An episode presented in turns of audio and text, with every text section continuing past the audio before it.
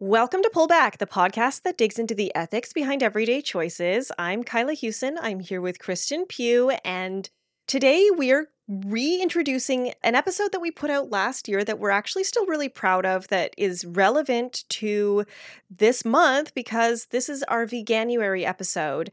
And I don't know that we really need to update it too much. So we're deciding to re release this episode and we're going to be re releasing other episodes throughout the year. So if you have already listened and you decide, oh, I, I don't need to hear this anymore, then in our off weeks when we're not putting out new content, you can go ahead and skip this stuff. But I found re listening to our episodes myself recently. We we we had to binge listen to our own show for the first time and I think I think it holds up and I actually relearned a bunch of stuff. So, I encourage anyone who did listen to this last year to have another go because sometimes you have to hear information more than once for it to sink in. what about you, Kristen? How do you feel about this one? Uh, yeah, I mean, I think our Veganuary episode, it was a good one. Uh, we had lots of fun with it. I also am continually surprised by how much I forget about each of the episodes that we do.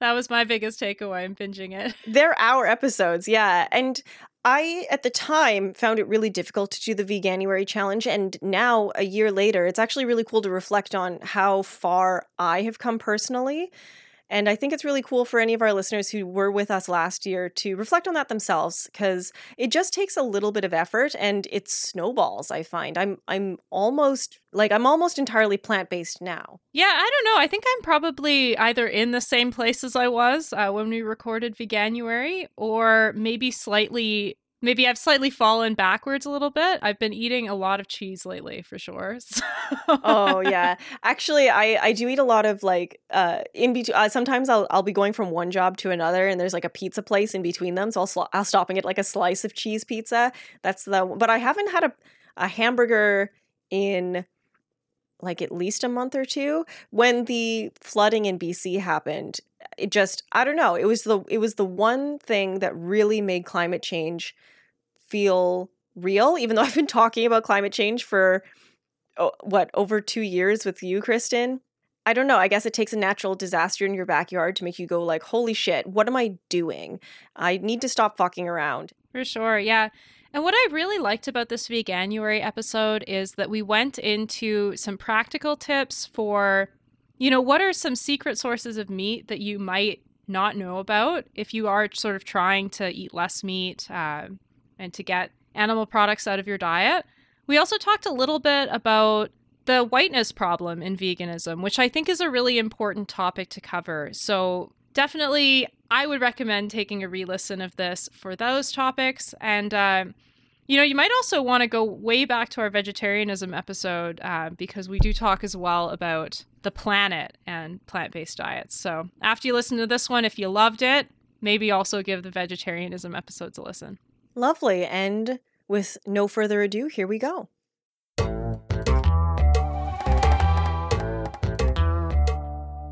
Welcome to Pullback. I'm Kristen Pugh, and I'm here with Kyla Hewson. Hello.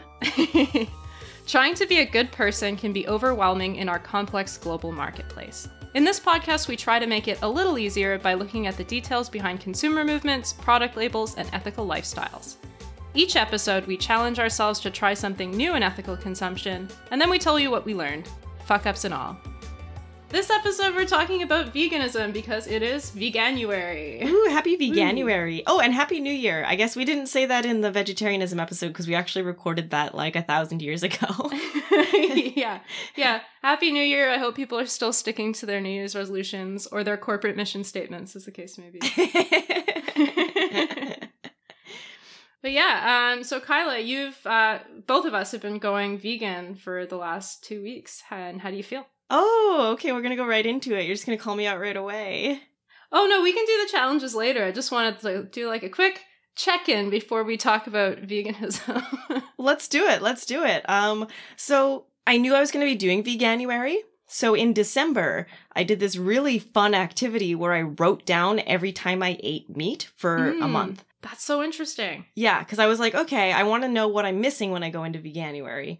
So I ate meat. okay, that now sounds depressing. no, oh, oh no, not like that. I just I wanted to see how hard because I was like, oh, veganuary won't be too hard, and I was like, well, maybe it will be if I eat meat every day and I just don't think about it. Like, oh, I thought you were like cataloging the individual items. Like, oh, I had a steak on this day. I mean, I did, I did catalog the individual items. So I'll tell you right now, in December, I ate meat on twelve days but I feel like a couple of them shouldn't count because on one day I had half of a piece of bacon because everyone around me was eating like this giant plate of bacon and it had smelled like bacon in the apartment for like a couple hours. And so I had half of one piece. So I failed that day. Um, not that I was doing anything um, in December special, but I did have to write that down. So, three of the days uh, I only ate fish, which I feel pretty good about. I don't feel that bad about eating fish. We haven't done a fish episode yet. Uh, one of the days was accidental because I ordered an egg McMuffin from McDonald's, forgetting that it comes with ham. I thought it was just going to be egg and cheese. That was my bad. And then uh, on six of the days, it was cheeseburgers. so my problem seems to be cheeseburgers mostly. Uh, if I was being honest, sure. I, I we can go into veganuary a little bit later. But how are you finding it so far? So. It- a lot easier than last time I did a short like veganism challenge. That was really hard last time mostly because at the time I didn't really drink any alternative milks. And so when your first introduction to like soy milk and almond milk is in coffee that you've not necessarily like matched the flavors to and you're used to like putting cream, which like was what I was used to and I really liked at the time. It was like a legitimate psychological barrier for me. But a couple years, like that was a couple years ago, and now that's not a, a challenge at all because I've been basically drinking alternative milks instead of dairy for a while. So yeah, just have black coffee. Buy coffees that's so nice that you don't need to dress it. I up. know. Yeah. Well, I don't. I I'm a coffee wuss, so I like I like my blonde roasts, and I like uh I like it with some soy milk. Well, we'll maybe talk about the challenge more in more detail after we've gone through veganism, but I suppose it's it it was kind of interesting prepping the research for this episode because a lot of the same justifications that you would use for vegetarianism, they just apply to veganism and you just kind of make the argument a little bit more consistent. Um, so then you're having trouble basically uh, making this different from the vegetarianism episode. You're like, what do we talk about to make it stand out? Well, at first I thought that, but then um, as I started to look into like the history of the veganism movement, there are actually a lot of um, complicated elements of it that like they don't so much has to do with the justification. The justification is mostly a combination of like animal rights, a little bit of environmental stuff, although that tends to be less important to vegans. Vegans tend to emphasize animal rights more. Um, and then some people do it for health reasons too, but that's not really an ethical thing. But then um, if you look at like where veganism and vegan activists have gone over time, there's a lot of like sort of complicated um, intersections with other like with other movements that have been problematic. Yeah, you texted me something about Nazis. yeah. So we will talk a little bit about that. And I want to emphasize that I don't think that's like a a diss on veganism. Like I think you can be you can be a vegan just because you think factory farms are horrific, and that's a totally fair position to take. Um, but there are animal rights activists that haven't been the most woke, let's say, and in some cases have been literal Nazis. So it's not great. Uh, let's get into it. Tell me, tell me about veganism. Sure. Yeah. So, um, first of all, veganism is, although I think a lot of vegans would say that their history is really tied to vegetarianism, and so it is a much older movement. The term veganism actually wasn't coined until 1944, so it is pretty recent. Um, and it was basically there's this British guy named Donald Watson um, who died about uh, 15 years ago, and he essentially said people in the vegetarian movement that don't eat dairy and don't eat eggs need like a separate term to describe themselves. So we need to be able to come up with that. Um, and he brought a bunch of his vegetarian friends together to try to come up with what the new term would be. So that's essentially how the Vegan Society came to be founded. So we've got about like a 60, 70 year history of, of veganism. Essentially, veganism is, as it's sort of self described, it's a philosophy and a way of living that seeks to exclude all forms of exploitation of and cruelty to animals for food, clothing, or any other purpose.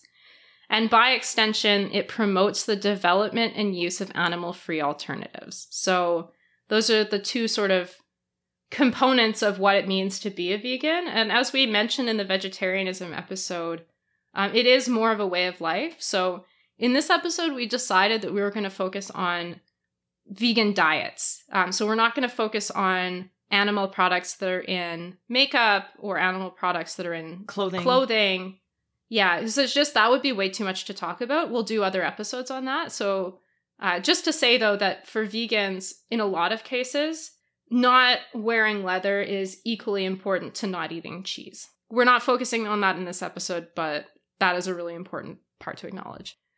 So I'll also say vegetarianism is like kind of mainstream now, um, and veganism is still a little bit more on the fringe. So it's a lot harder to do, not because in like theory it's hard to feed yourself without eggs or dairy. That's actually pretty easy but but just because our society is set up around foods that have dairy and eggs and other animal derivatives just sort of in them. There's hidden meat and everything, as we mentioned in our vegetarian episode. yeah it's so fucked. Why do salt and vinegar chips have secret animal products in it? Why I was going to talk about this in the challenge part of the episode, but I went because we're doing veganuary. I went to buy like some Campbell's soup. I was like, oh, I'll get some vegetable soup. I'll just stock my cupboard so that if I get hungry, I need a snack, I'll have like a little thing of soup.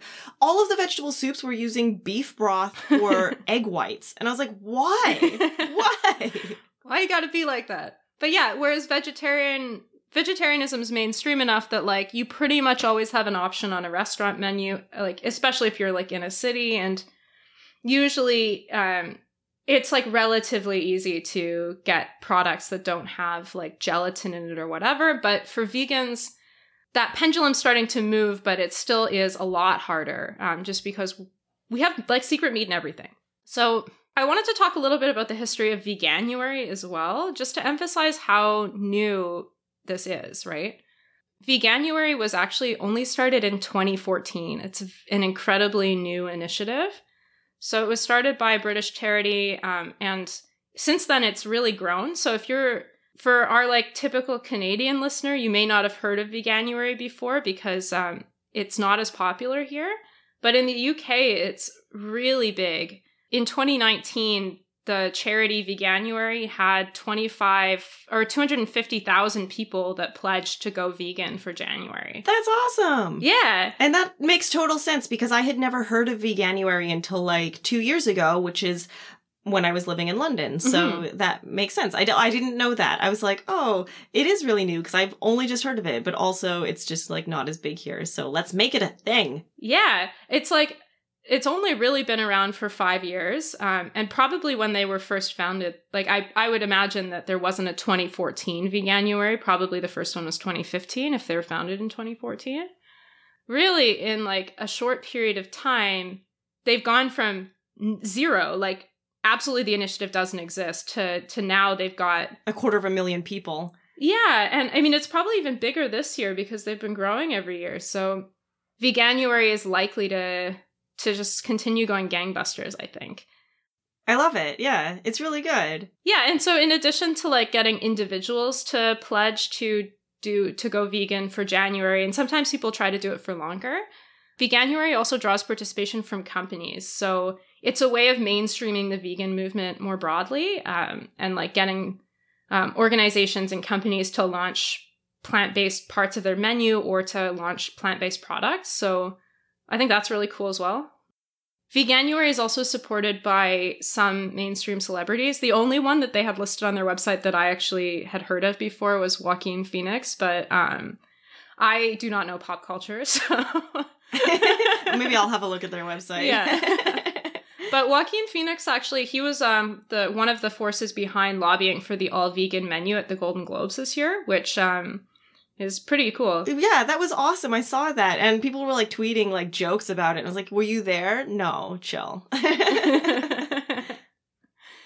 but I think it's pretty cool. So the people behind Veganuary are in some way connected to getting the Golden Globes to be vegan, and that's all part of um, make just making it easier for people that don't want to consume animal products to just be in the world because it is relatively difficult.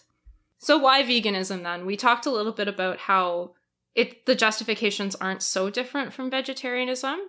Um, and I also want to say that there's a wide spectrum of vegans, and they all have slightly different justifications for their lifestyle choice. But the sort of unifying thread is that almost all of them will view animal welfare as one of the main reasons. A lot of, I, think that that's like a difference uh, with vegetarianism. That even though there are environmental vegans and environmental vegetarians, there are more vegetarians that say their primary reason is the environment, you know, um, which kind of makes sense because it allows you to be a little bit more inconsistent on the the fact that dairy farming is also really bad for cows, you know? Yeah, it's and eggs production is like really not great either unless you literally know the chicken you're getting the eggs from.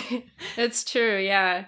Um, and so, from an animal welfare perspective, vegans essentially argue that vegetarianism doesn't cut it for for the, that reason, basically. Well, and I think I don't know if I left this in the vegetarianism episode or if it got uh, if it hit the uh, editing room floor, but cheese is like made with enzymes from the gut of animals. So a lot of animals are often killed in the cheese industry. I, I think I did leave this in, but, and also I was going to share it because it's really hard to describe. But basically, if you're eating cheese, it's not even really vegetarian, even in some cases, because animals were killed in the making of it. And I didn't know that until very recently, and it was very upsetting for me. Well, and that's even the case for like, um, if you're, if you're consuming eggs or dairy, like the the cow that's milked gets killed eventually and the chickens that are breeding they also get killed right? They're called spent chickens. It's it is kind of messed up right?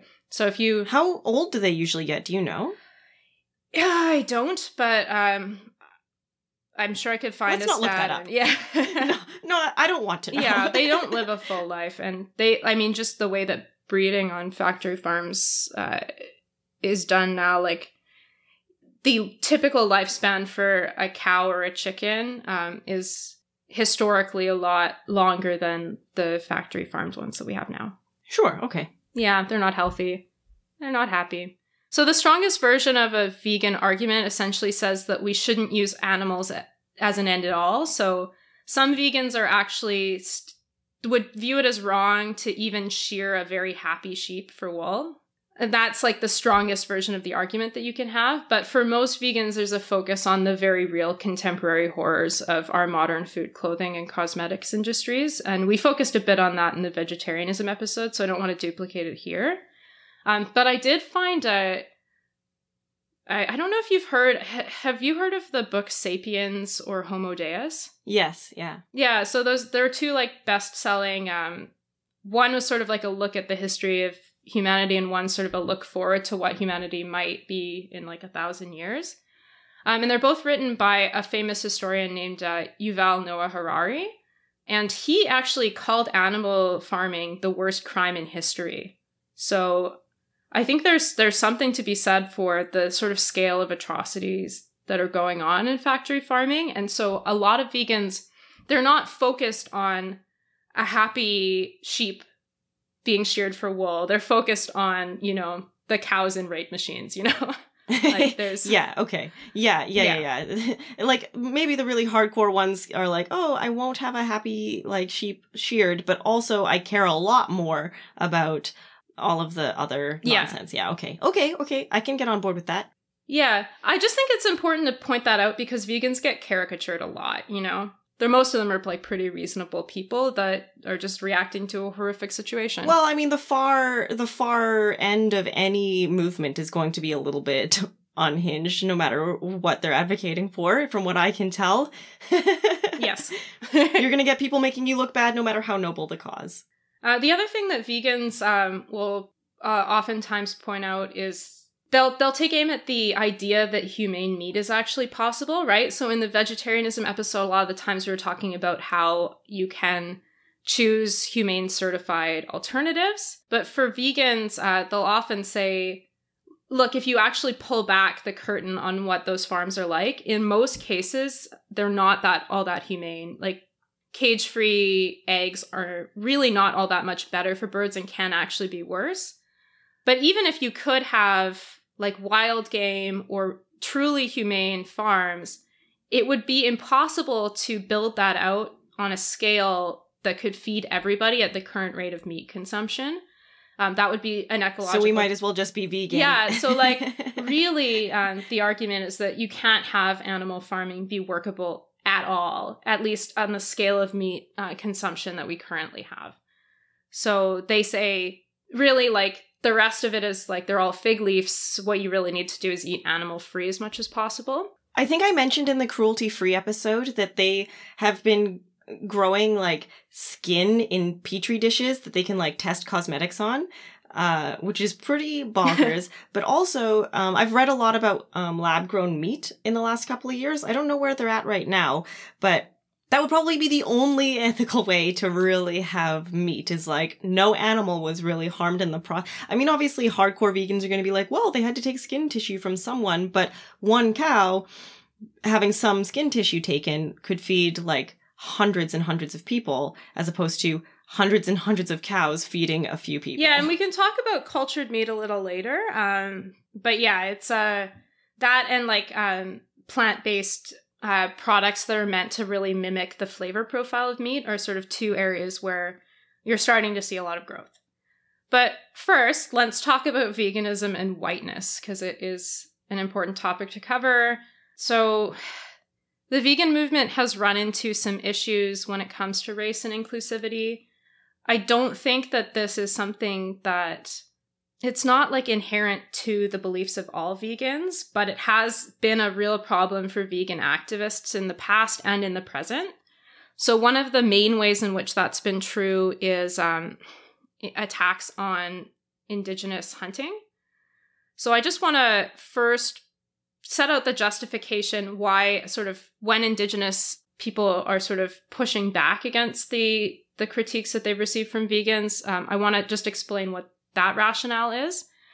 For Indigenous people, hunting is sort of viewed as a traditional way of life, um, and especially given the trauma that has been inflicted upon them continually since colonization and into the present, there's a view that um, the ability to connect to those traditions is a really important part of cultural healing and resilience. It's also being able to hunt is an important element of food sover- sovereignty because these are often very food deprived communities.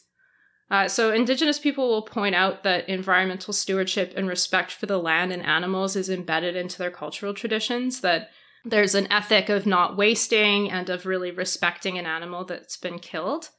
Um, so, from their perspective, um, hunting is a morally justifiable part of their way of life and also sort of a, a crucial element of how they get by, survive. Yeah. Yeah. And uh, so vegan activists have often come into conflict with this because they've criticized indigenous hunting in various ways. And one of the, the sort of big hotspots of this was in 2017.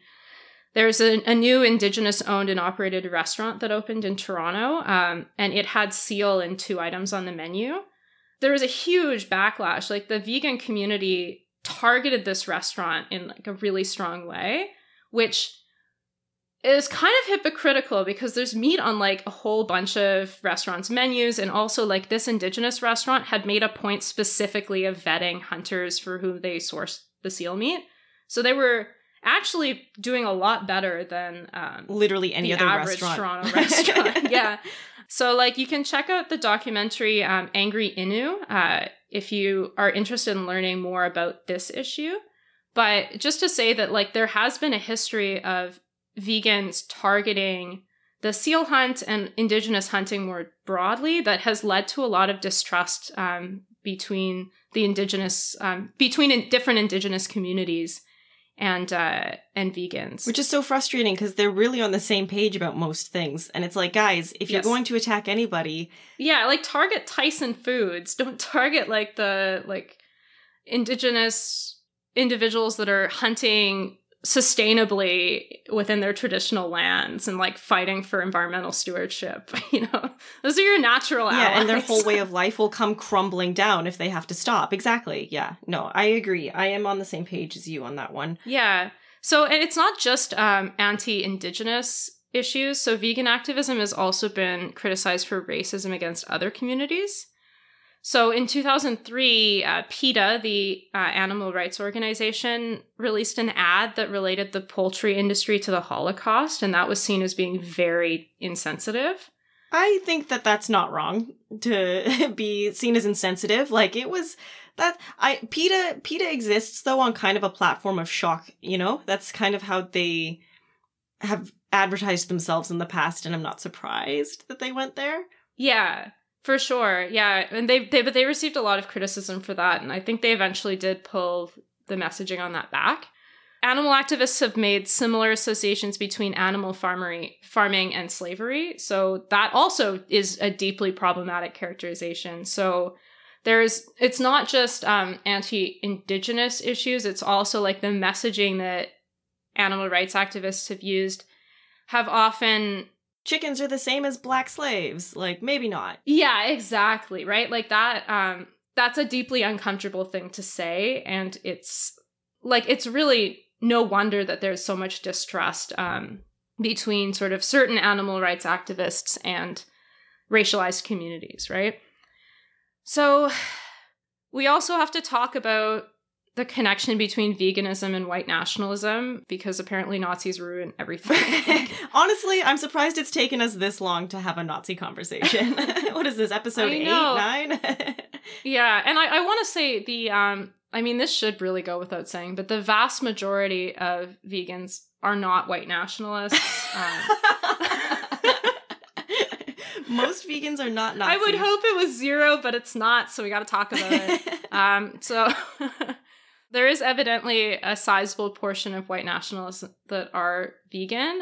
And there's a, a, a Vice article that goes into this a little bit more if you're interested. I don't know a lot about Nazi ideology. I don't really want to learn uh, because I think we should just we should just shut that shit down. But apparently, there is something to do with the concept of blood and soil that like makes veganism something that some white nationalists like.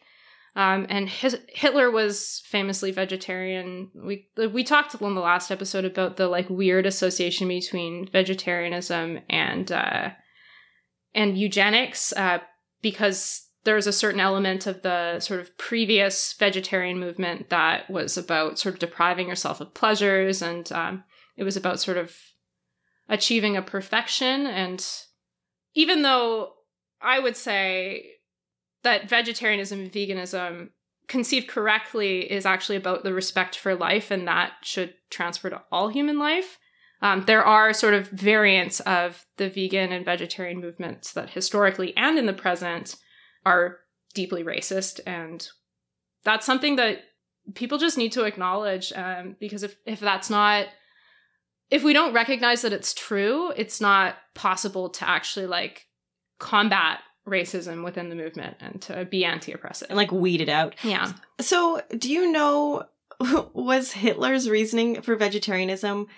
Like I knew he was a vegetarian, but I I try not to think about Hitler too often. Yeah. I'm on the internet often enough that like I, people are always talking about it anyways. But was he trying to deprive himself of pleasure? Like was was that his reasoning, or did he?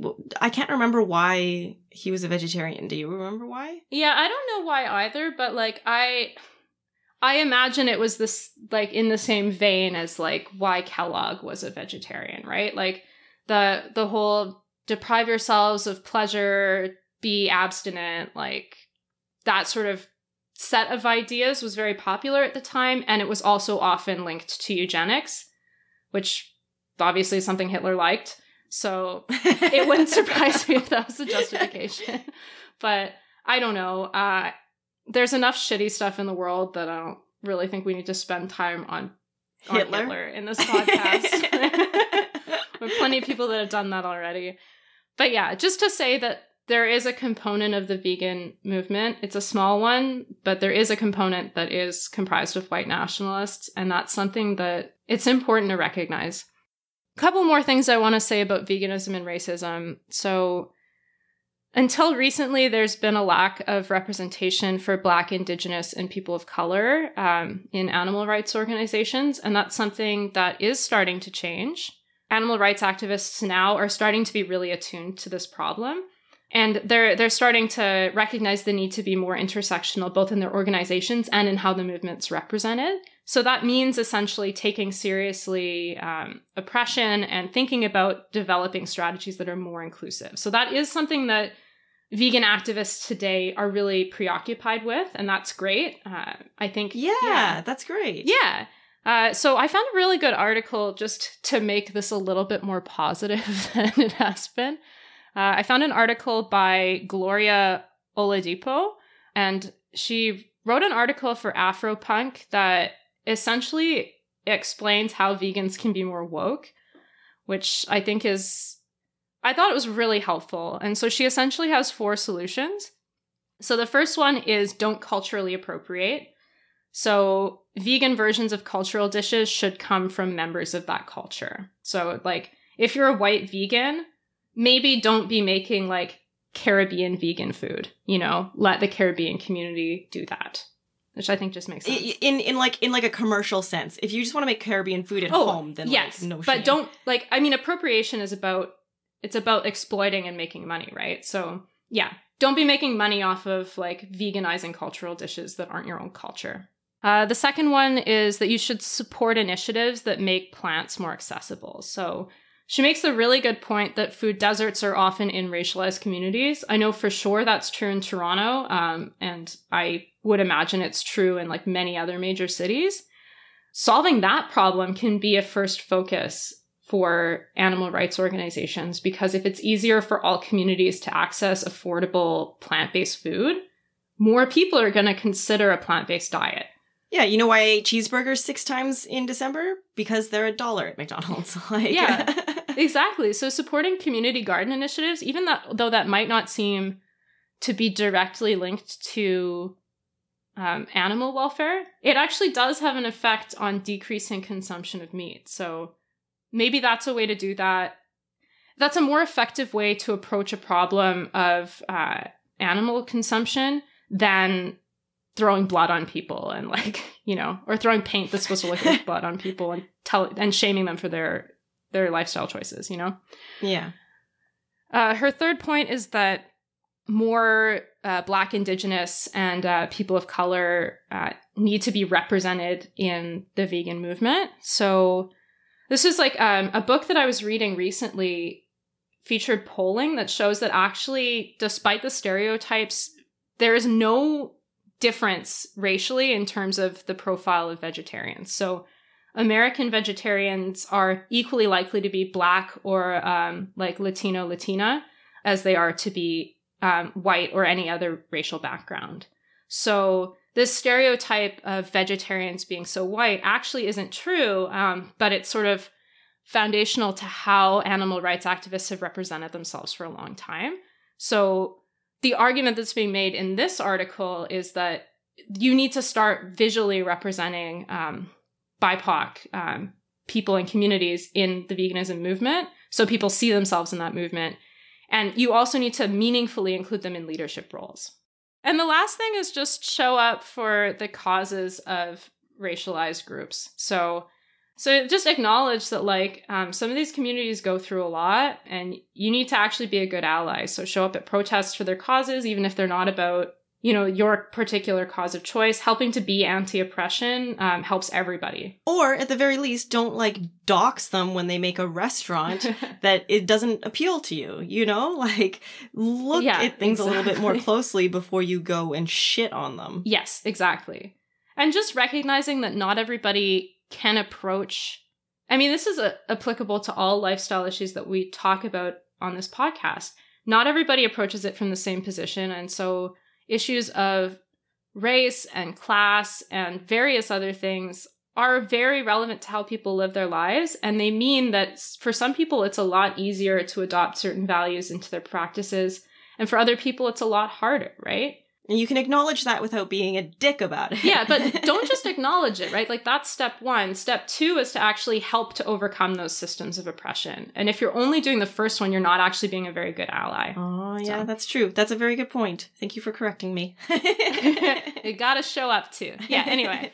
So I want to be a little bit positive. Um, and the good news is that veganism is becoming a friendlier and more inclusive animal free movement. That they're really the activists uh, today are not all of them, but most of them are starting to see the errors of the, that sort of past behavior and are starting to sort of change their approach. Yay! Yeah. And that new inclusivity focus has really already benefited the movement immensely. So it's underscored a need to focus on institutional change rather than individual lifestyle choices. So uh, the animal rights movement a decade ago really would have focused on telling everybody to go vegan. Uh, but now uh, there's much more of an emphasis on telling people how fucked animal farming is and that laws need to protect animals better which is something that people intuitively support. So there's a, a, book that I read for this podcast called The End of Animal Farming. And um, this is sort of one of the main points that the author Jacy Reese makes. So he essentially says shaming individuals for eating meat really undermine the movement, um, and shaming factory farms is way more effective in addition to being more inclusive. Yeah, because I don't know about you, but when somebody comes to me and they say, hey, uh, you've been living your right life wrong for the last 29, however old I am, years. yeah. I don't want to change when somebody attacks me. I want to double down. You know what I mean? Like, what are you talking about? I yes. wouldn't have been being evil for 30 years. Don't judge me. You don't know me. Whereas if someone comes in and says, hey, isn't this thing that we're all a part of really shitty? Let's change it together. Then I'm more likely to be like, yeah, you're right. Yeah. Um, and there is like I mean, his book goes into this more detail. I'd really recommend reading it, even if you don't care about veganism that much. But he talks about how that there are psychological elements that make it more difficult to get people to change when you're telling them to change. Um, and that if you focus on those collective goals, you actually bring people on side a lot more easily. And that in turn may make people change their behavior. Um, so that's really helpful from a strategic perspective, partially because there's already significant evidence to show that people aren't comfortable with factory farming. And that's something we said in the vegetarianism episode, but I actually found evidence of it for this podcast. So I just want to say it quickly. Uh, so there was a, a 2015 Gallup poll that asked, it asked basically whether people thought that animal deserve, animals deserve the same rights, some rights, or no rights. Um, and they found that 32% of Americans believe that animals deserve the same rights as humans, which is a pretty, like, Whoa. I would not have expected. That's significant. Yeah. yeah. and then another 62% said that they deserve some rights. So that's a lot, you know? That's basically everybody. Yeah. Um, Between uh, the same and some, it's everybody. Everybody thinks that animals deserve at least some rights. Yes. Yeah, so you're working from a population that's likely to be sympathetic.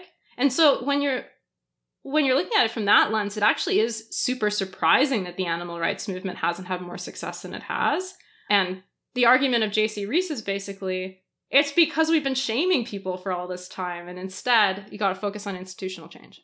Um, oh, I just also want to note uh, California's Proposition 2, which is basically a ballot initiative to ban animal confinement in small spaces. It drew the highest positive turnout for any citizen initiative in the state's history. So people are on board with this stuff. Uh, that that is all the stuff on vegan activism. Um, do you want to talk about veganism as a dietary choice now? Okay, sure. Um, so as we mentioned before, vegans don't eat animals or animal-derived products, and that obviously includes meat, fish, poultry, dairy, and eggs. Uh, but one of the most difficult things about going vegan is navigating all of the secret animal products that are in our food. If you're interested in like trying veganism or just eating less meat and you or or even if you just want to know when you're eating meat because sometimes like you might be okay with eating meat on occasion but you don't necessarily want it in your snack foods could be a reasonable position um, even if you're not vegan or vegetarian or if you're eating it, at least know that you're eating it. Like, I want to be in charge of the choices I make. Like, oh, if I reach for yes. something that has animal product in it, I want to be doing it on purpose. Yes, absolutely. And so there are a couple of places out there that have good tools for you. So PETA has a comprehensive list of animal derived ingredients. It can be pretty overwhelming to go through that list because I don't know. I found I found it really tough to memorize it um, because it's so long, and then you're reading through the ingredient list, and you're like, I don't, I don't remember what these words that I didn't know before today. I don't remember which one of those were on the list. So does this complicated chemical ingredient like include meat or not? But it is out there. Uh, there's also your, well, not your favorite website, but a website you've cited before, dummies.com. yes. yeah, dummies.com actually had a really good list. It wasn't like as comprehensive as PETA's, which isn't that surprising, um, but it had a really easy to use layout, so I would recommend them. Um, and then maybe we'll just go through some of the stuff that has animal ingredients that you might see a lot. Like the really common things that might surprise people. Yeah. Um, so two common ones that won't surprise people would beeswax and honey. but yeah, uh, casein. Did you come across casein at all? no, what is that? Um, so it's a milk protein that's derived from animal's milk, um, and it can also sometimes show up in ingredients list as calcium case- calcium caseinate or sodium caseinate. So Where where what foods has that in it? What is that? um, I can't remember where I saw that, and I don't have it written down, but That's okay. processed foods. Okay, fair enough. the freezer section. yeah. Uh, then there's uh, confectioner's glaze, which is also sometimes called resinous glaze, shellac, uh, natural glaze, or pure food glaze. Uh, so that comes from a hardened resinous material that's secreted by an insect called the lac insect. Uh, so that you will often see in candy. We will sometimes see it in fruit. what? How? Why? yeah, Is it not because the- all is- fruit is vegan. Is it wait, hang on. Is it because the insect lives inside the fruit and secretes inside of it? That no, be the it's only because there's you would- fucking wax sometimes on fruit. and the wax is why? yeah, so fruits and vegetables, weirdly not always vegan. There was this whole thing. Um, there's a, a British coffee chain called Costa, um, and there's a group of people on the internet just freaking out because they found out that the bananas that uh, Costa sells aren't vegan. What bananas? They have a they have a cup. They come with a case. Why would you need to put anything on a banana? Okay, so the wax, um, I I dug into this a little bit because it, it is kind of interesting. There's also a, there's a a screen cap of I can't remember what company this was, but there was a picture of like a soda drink, and it had a slice of lemon in it, uh, and it was not vegan because of the lemon, not because of the pop. Uh, yeah, so um, some fruits, and I had heard vegetables, but I'm not actually sure which vegetables. Um, they're sometimes coated with either beeswax or shellac, um, and that makes the fruit look prettier and it can also reduce moisture loss and delay rotting, so it makes things last longer. So sometimes if you're going to the store and you're buying an apple, that may not be vegan, unfortunately. I would just like to say, for the record, right now, my feelings on insects is that I am happy to eat them. I do not feel super bad. Maybe that will change as we do this podcast, but I will have cricket chips. Um, give me some cricket flour, you know, beeswax, honey, this weird insect that secretes onto my apples. I just don't feel as bad about insects. I feel I won't buy like silk anymore there if i'm buying silk i've killed a whole bunch of silkworms so that i can like wear something nice but i can wear nice things without like buying silk basically so but when it comes to food i'm like okay well i need to eat um, i don't need to wear silk i don't need to eat insects sure but also i feel a lot less bad about eating a cricket than i do about eating a cow Why though? I don't know. I guess I just don't care about bugs. I, I first of all, um, I'm not the kind of person that scoops up a spider and puts it outside. I'm the kind of person that throws a book at it from across the room and just crushes it to death. Um, and I've always been that way, and maybe that will change. But I just, yeah, don't value insects the same way that I value cows. Maybe. Yeah, they'll do some research and they'll be like, actually, insects are as intelligent as human beings and mourn they're dead. And I'll be like, ah, but I'm still gonna eat them, maybe. I don't know. Yeah, I mean, I'll just um, I don't want to judge you too much on this show. Oh no, here it Every- comes. but but like I mean, we talked about Peter Singer in the last episode, right? And uh, he would, I think, call that speciesist, right? And he would say that what we should care about isn't like our inherent empathy coding. That like, I mean, that's why people are upset when they find out that someone's eating a dog, but they're not so upset about cows, right? Like, you're just extending that same logic to ants, right? That I don't know. Um, there are different ethical justifications for sure, and maybe some insects aren't as complicated, and so we shouldn't give them as much consideration. But from my point of view, if we know that insects feel pain, which they probably do, it's still ethically tricky to eat them, you know? The That's just my argument. view. Um, you can come to different points of view, but anyway, uh, I I don't know. don't know. I, I I- also feel like eh, insects, it's harder to give them like as bad of a quality of life as we do to cows. Like you can give them more space. They're insects. Yeah, but like, I, I don't know. Like, uh, conversely, if you're eating a steak, you're eating part of one cow, right? Um, if you're eating like a a burger made from crickets, you're probably consuming like five or six sentient beings at least, right? Oh, that's a good point. Yeah, I don't know. the The point is, it's complicated, right? I don't know. Uh, Well, when we do our episode on bees eventually, Yeah. which we're never gonna do, we're just gonna tease every time. Uh, Bees. uh, maybe maybe you'll, I'll change my mind on that. I feel like I'm pretty flexible on my views. Yeah, for sure. Yeah. And I mean, this is all like, I mean, I can in principle think that, and probably at the end of Veganuary, I'll still occasionally eat cheese, and I'll consider myself a hypocrite for that. But I, the good news is I'm in good company with the rest of the world that also thinks factory farming is fucked and still eats animal products sometimes. yeah. The good news, though, with fruit is that um, there are alternatives to animal based waxes that are available, and some retailers will use those. The bad news is that they're both problematic, also. so, so, um, one of the non animal alternative waxes is um, it's a synthetic uh, polyethylene wax, um, which is a petroleum byproduct. So, in that case, it's linked to the oil industry, so maybe not so great for climate change. And the other option is carnauba wax, which is a palm derivative. And I think in a couple of episodes from now, we're going to talk about palm oil.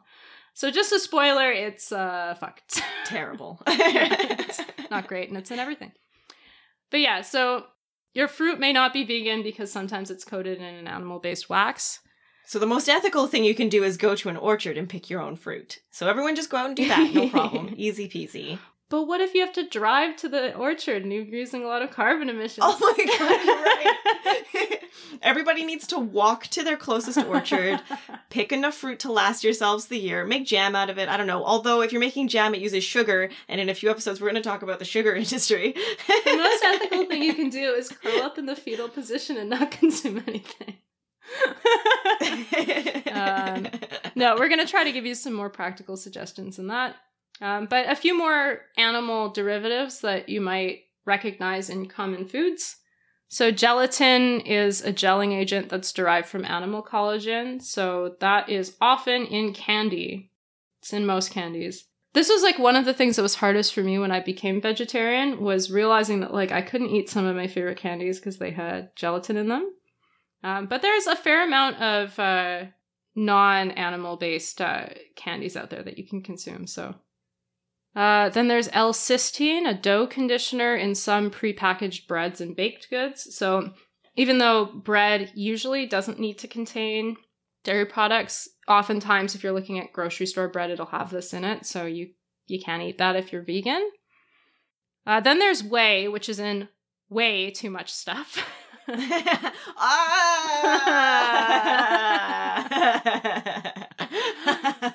Ooh. Yeah, so um I mean if you'll remember from the nursery rhyme, whey is it's basically the liquid that re- remains once milk has curdled or it's been churned and strained. I found it a lot in chips. That was where I saw it. Um it's I don't know why, but I guess it must add some kind of flavoring that companies like. Did you did you see like any of these ingredients and things? Perhaps I did, and I just didn't realize that they weren't vegetarian. But I don't think I've seen whey on anything I've been trying to buy. To be, I mean, lately I've been trying to just buy fresh fruits and vegetables. Apparently, those aren't vegan anyways. But I like it. You just went to one in, one ingredient uh, things and are just making your own stuff. I It's try, yeah. to be vegan. It, it- literally like um a couple of times i was like i'm really craving chips so i did look at things but if i am looking at an ingredients list and i don't recognize an ingredient usually i'll google it or i'll put i'll just put the item back on the shelf i'm like well if you're not going to tell me what this is then i don't want to eat it so yeah, definitely. So then there's also lactose that uh, I also found in like a lot of packaged foods. Um, it can also show up on ingredients list as uh, saccharum lactis or D-lactose. Um, so it's essentially a milk sugar. Yeah, that one I did know. I do recognize lactose on stuff is like, well, better not buy these. Although usually if I'm looking at something, I'm like, I know this is going to have milk products in it because it's cheese. It's cheesy chips. That's what I'm looking at. oh, are these cheddar chips vegan? Yes. No, probably not. But even like ketchup chips or salt and vinegar, like most mainstream brands will have milk in their flavoring. The other one, uh, vitamin D3 or omega 3 fatty acids, um, they can be made without animal products, but oftentimes if you see those on an ingredients list, they'll be from animal based sources. If you don't specifically see that they're not, assume that they are, is the general rule. Um, and then additives beginning with E. So if you see something like E904, um, Oh, interesting. that's going to be usually animal derived. A lot of the E additives apparently are. So those are some ones to look for if you're trying not to consume animal products and like um, processed or packaged foods.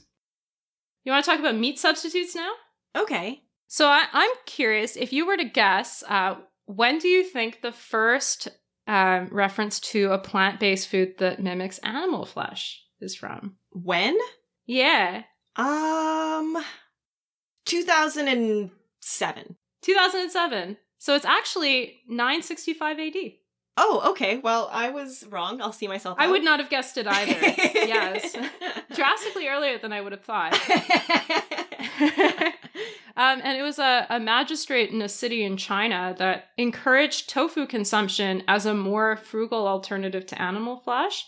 Um, and he referred to tofu as mock lamb chops, which I think is kind of interesting. I love Uh, that. Tofu tastes nothing like lamb chops. no, it does not at all. But what a great way to convince people to at least try it. Yeah, so that is like the first reference um, in history, but it's like kind of a cheat because it like not tofu.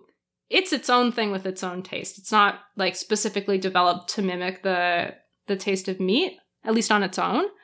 Uh, so the first reference to vegetarian meat wasn't until 1852, um, and oh, it just sounds revolting. It was a reference to a sausage-like mis- mixture made by squeezing chopped turnips and beets. Oh.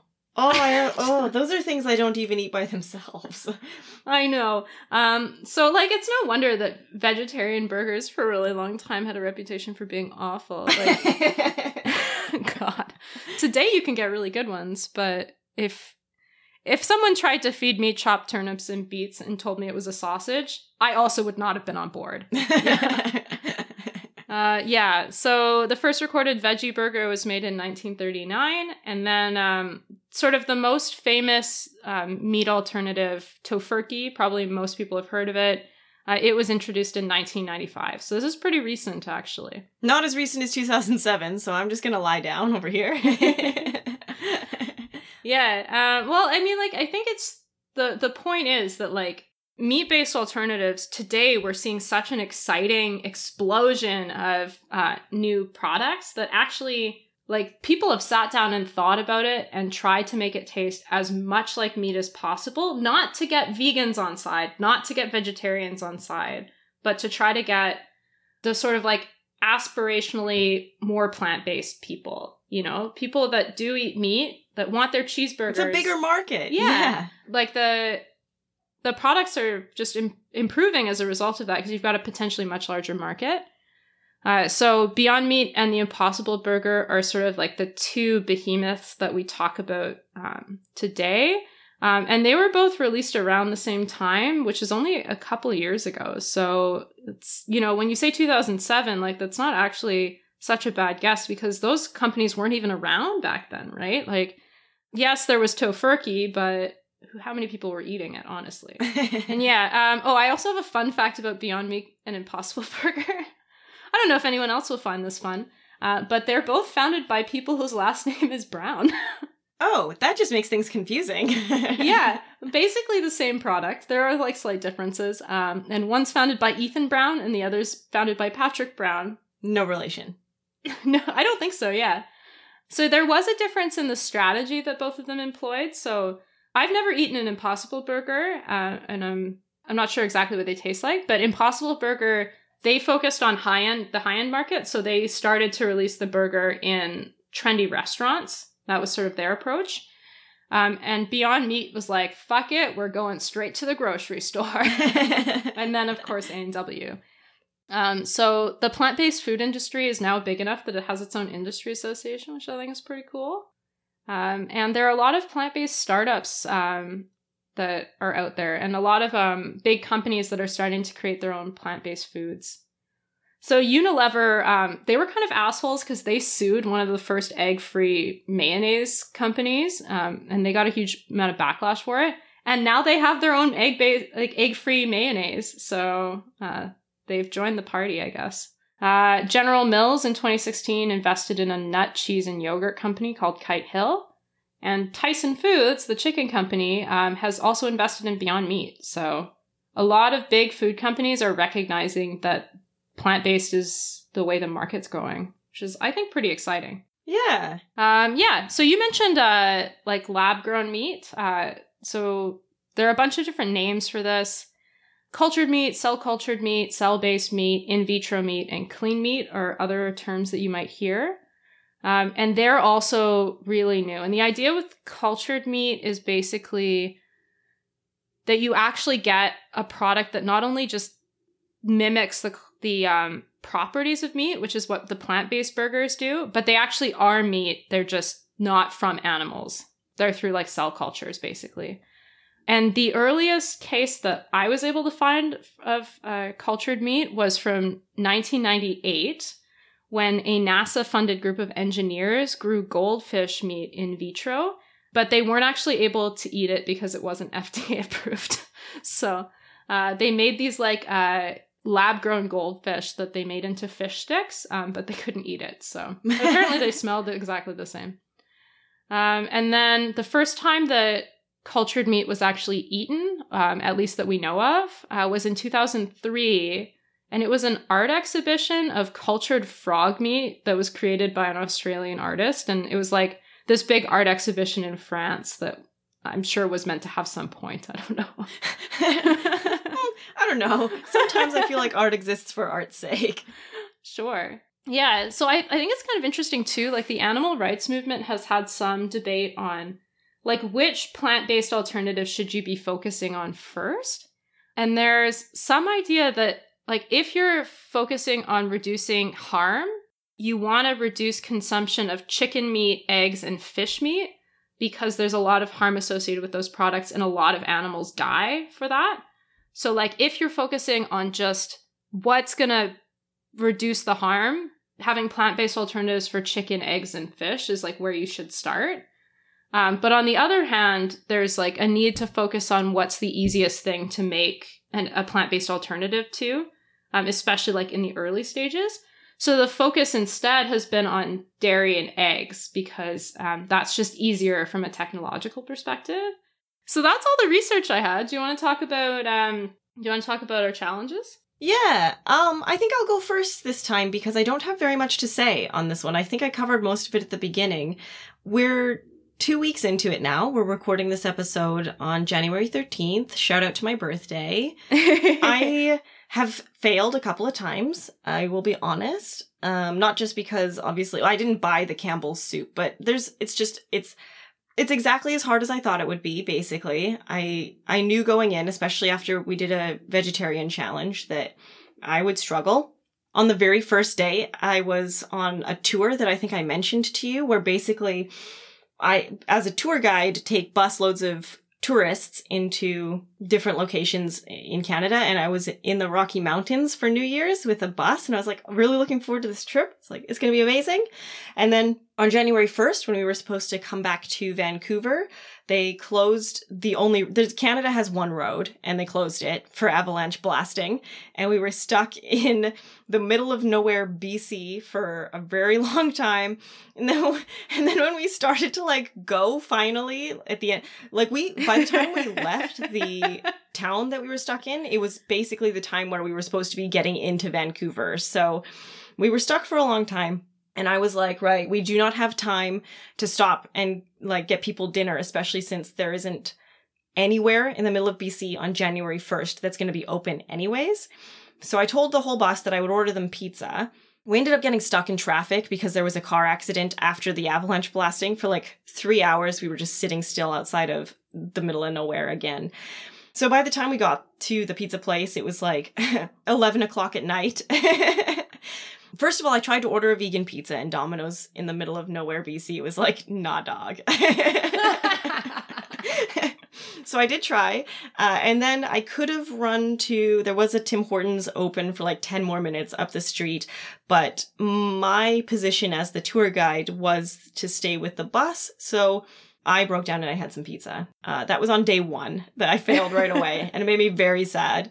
Uh, but also, the pizza tasted so good. I had such a bad day. Yeah, and extenuating circumstances. I, I feel that's why I had to explain yeah. myself. The other times that I failed was that um, I accidentally eat a piece. I accidentally ate a piece of chocolate that was sitting in the break room at my other job, and it was like in my mouth, and I was like, "Oh shit!" uh, and then yeah, the other literally the other two times I failed was when people gave me free chocolate.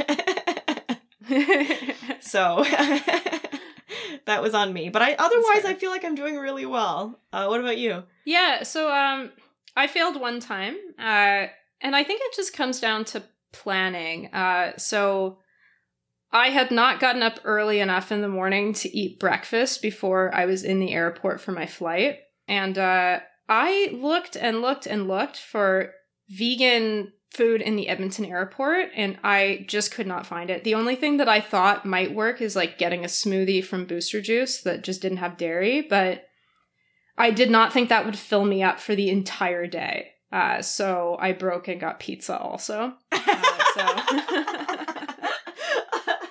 I figured like if I'm gonna fail, I might as well fail big, right? Um, so, so yeah, that was my my one. Uh, otherwise, I've been doing pretty well. It was a lot harder when so for the first six days of the month, I was with my parents, uh, still celebrating the holidays in uh, suburban Alberta, and that was difficult because like none of their items and that they have, like just as snack foods or whatever, very few of them were vegan. So it was this weird position where like at first I had bought some groceries, but then it's close enough to me leaving that I'm like not gonna buy a bunch of stuff to just have sit in their house. So by the end, like by January 5th, I was literally having meals of Triscuits and peanut butter. like so sad. Um, but since I've gotten back, it's been a lot easier. And I really have to shout out um, a couple of my friends just hosted a Ukrainian Christmas dinner yesterday. It's like a little late, but they when they invited me, I was like, "So, I'm doing Veganuary and I do not expect you to cater to my needs because they've already for years been doing it as like a vegetarian. Well, they have like they they cook salmon, but like they make sure that there are vegetarian options for the people that go because a, a number of my friends are vegetarian but neither of them are and it's like you already go so far to accommodate that that i'm not going to make you make everything vegan. So like the first dish that you have in ukrainian uh, christmas dinner is like this um, it's basically like wheat oatmeal. It's really tasty. It's my favorite part of the dinner but it's like it's just like sweet wheat. Um, and so i'm like that that is vegan so i'll eat that and then i'll eat the borscht which you already make vegan anyway. Um, and then don't worry about it anyway but they they made me special vegan pierogies and I was so excited. That's really sweet. They can be your really shout sweet. out of the week. yeah. And uh yeah, so I thought I thought that was really nice. Otherwise, I've been just kind of enjoying going to vegan restaurants in Toronto because there's actually like a lot on offer and there are places that I had been meaning to get to but hadn't. So I've actually been eating really well. Mm, nice. Yeah. I, I don't go to restaurants very often anyways because I am too frugal.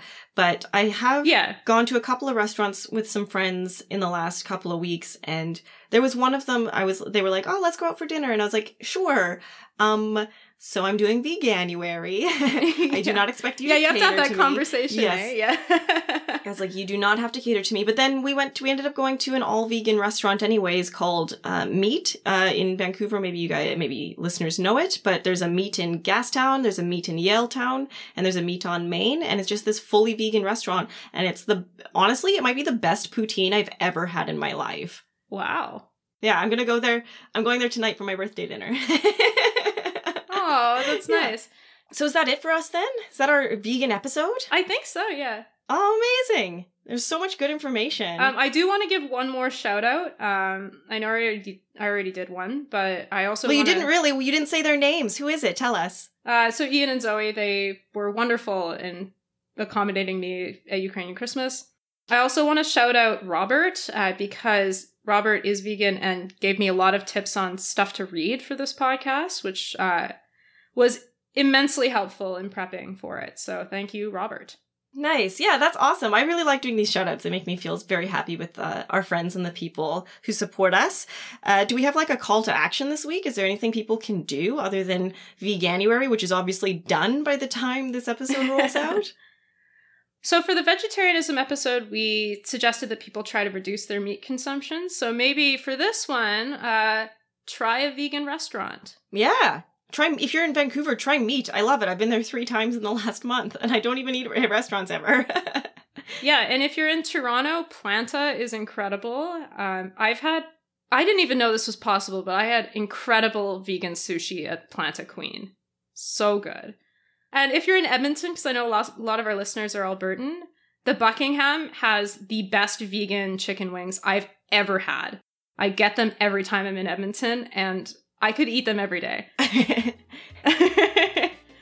So that's it for this week. Thank you so much for listening. If you want to get us on Twitter, we are at Pullback Podcast. If you want to send us an email, we're at pullbackpod at gmail.com. We're on Instagram, we're on Facebook. Send us a nice message. It sustains us. Leave us a review. We love it. It's my birthday, so leave me a birthday review on iTunes. That would be incredible. Five stars because it's my birthday. Thanks for listening, guys. Uh, we'll catch you next time.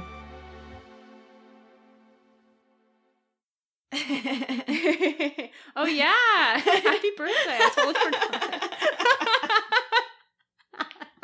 Thought I was such an asshole. I'm sorry uh, yeah, I was just gonna drop that on you like halfway through.